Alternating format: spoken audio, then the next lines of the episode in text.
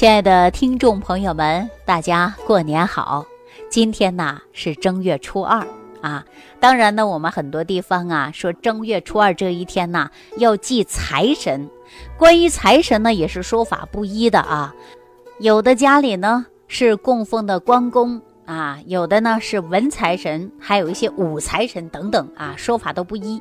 但是说到这儿啊，我想给大家讲这样的一个故事，就是。财神的传说，说据说呀，财神爷是很有钱的人家呀才能供奉的，没有钱的人供奉啊，他也不会显灵哈。所以说民间呐就有人流传说财神菩萨休妻的故事，说从前财神庙啊，财神旁边总是有一位端庄美丽的财神娘娘陪伴。后来呀，这位善良的女菩萨突然就不知去向了。原来呀，是被财神爷给休掉了。说财神爷为什么要休妻呢？要从一个乞丐说起。说有一个讨饭的叫花子，穷的是无路可走了。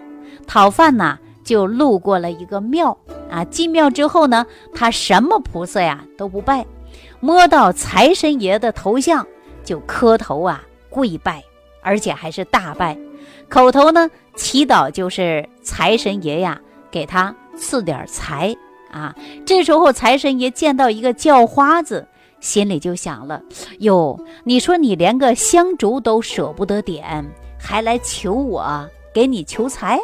说天下有这么多的叫花子，我哪能接近过来嘛？可是呢，这乞丐呀，心中想的正好跟他相反。他认为呀，财神总会救济的就是穷人，富人呐不愁吃不愁喝，那求财干嘛呢？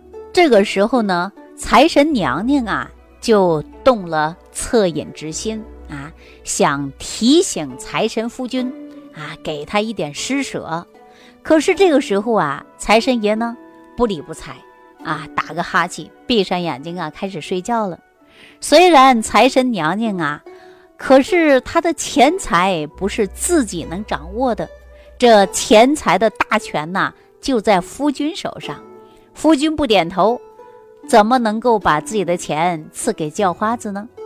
这个时候啊，财神娘娘啊只能取下自己的耳环，就扔给了叫花子。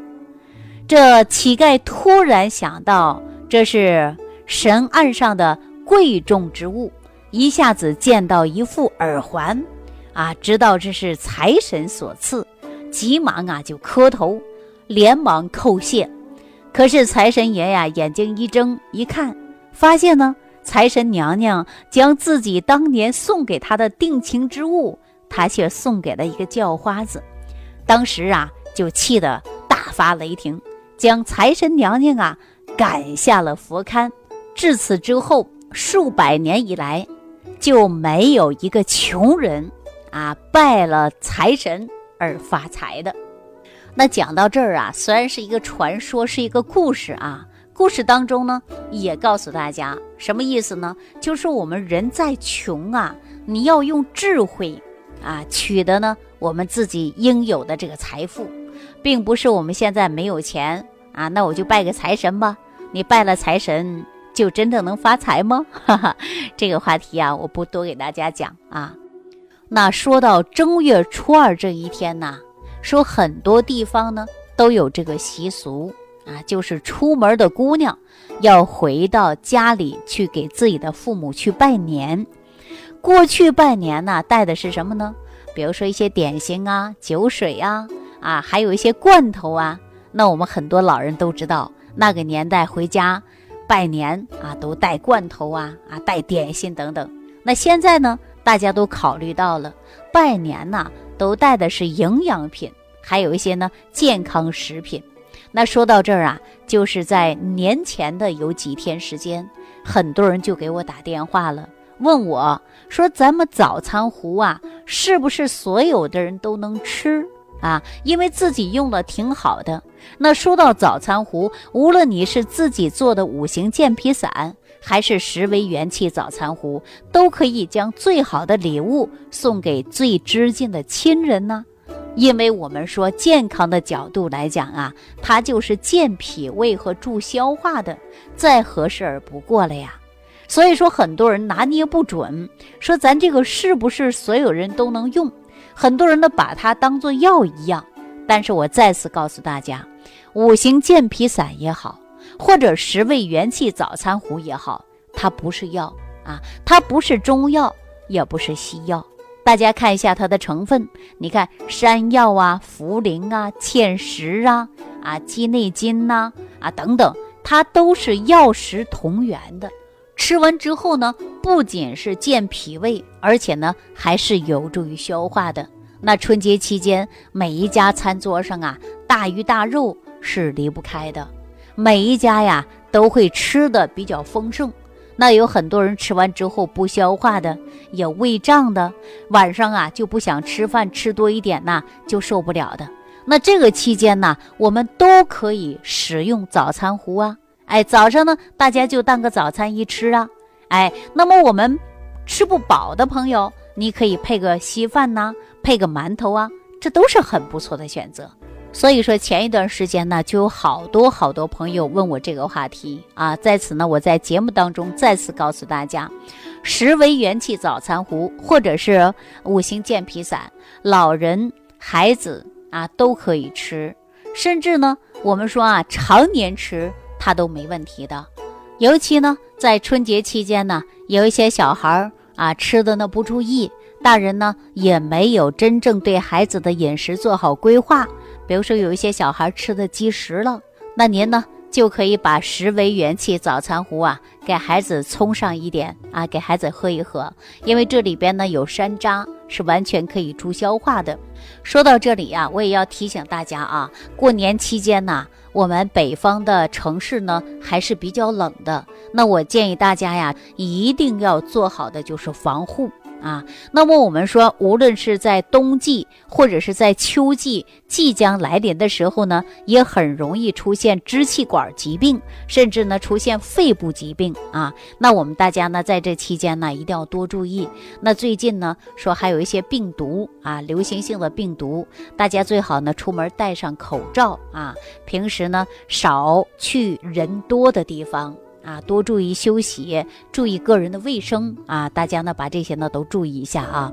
以免呢，很多人免疫能力低下，遇到冷空气以后啊，就容易出现支气管炎症啊，或者是咳嗽，或者是肺炎一类的。那在此呢，我也希望大家呢多注意自己的身体。如果说支气管炎发作的，多数都会出现咳嗽、有痰，伴随呢呼吸困难啊、气急，这些呢是症状。在《黄帝内经》当中啊，就说了：肺不伤不咳，脾不伤。不咳，肾不伤不咳。之所以说呀，支气管炎症啊，它标是在肺，本是在脾，根是在肾。因此呢，说肺病啊，它不单一是肺，要从五脏来开始调。那在此啊，我也教大家做一个自制的葛芥补肺汤。大家呢一定要把这个方子啊记好了啊！如果说你又没记住的情况下，咱们老规矩，你多听几遍啊，你把这期节目多听几遍，您就记住了啊。大家呢可以选择呀葛芥两对儿，但是必须要去头啊。再到药店买点地龙五十克、三七一百克、西洋参五十克、紫河车一个。五味子三十克，把它打成粉进行口服。这些药材呢，在中药房啊是都可以买得到的啊，叫葛芥补肺益气、纳气定喘。对于治疗肺肾不足、虚而引发的咳嗽喘，这种呢还是挺好的一份呐。啊，葛芥补肺汤。啊，但是呢，大家用它的时候呢，最好啊，到药店去抓的时候，你问问中医大夫啊，一定要问过中医大夫之后，看看你适不适合用。如果适合用以后呢，那大家呀就可以用这个方子了啊。这个方子啊，主要呢是通过呢补肺纳肾啊，降低支气管炎的发作，服用的也是非常简单的。就把这几味药材呀全部都磨成粉，每次呢十克，每天呢吃上两次就可以了。如果说你非常适合食用呢，也可以长期服用啊，能够增强人体的免疫力和抵抗力。不过呢，在犯病期间或者感冒的时候啊，就要暂停了啊。肺热重或者是血压高，记住了，这个时候你就不要加西洋参了。要注意，葛芥加工起来呀是比较复杂的。大家呢，你买完以后呢，就在药房啊进行专业的磨碾，打成粉就可以了。但是我再次提醒大家啊，这个方子适不适合你用？你去抓药的时候，一定要问过大夫之后，您再自行选择。好了，今天万病之源说脾胃这档节目呢，就给大家讲到这儿了啊！非常感谢朋友的收听，也感谢大家的关注。那我们下期节目当中继续跟大家聊万病之源说脾胃。收听既有收获，感恩李老师的精彩讲解。您的参与、评论、互动和点赞，您的鼓励和评价是我们的动力源泉。想要联系李老师的朋友，请点击屏幕下方的小黄条，即可联系李老师食疗营养团队，获得李老师的帮助。听众朋友，本次节目到此结束，感谢您的收听。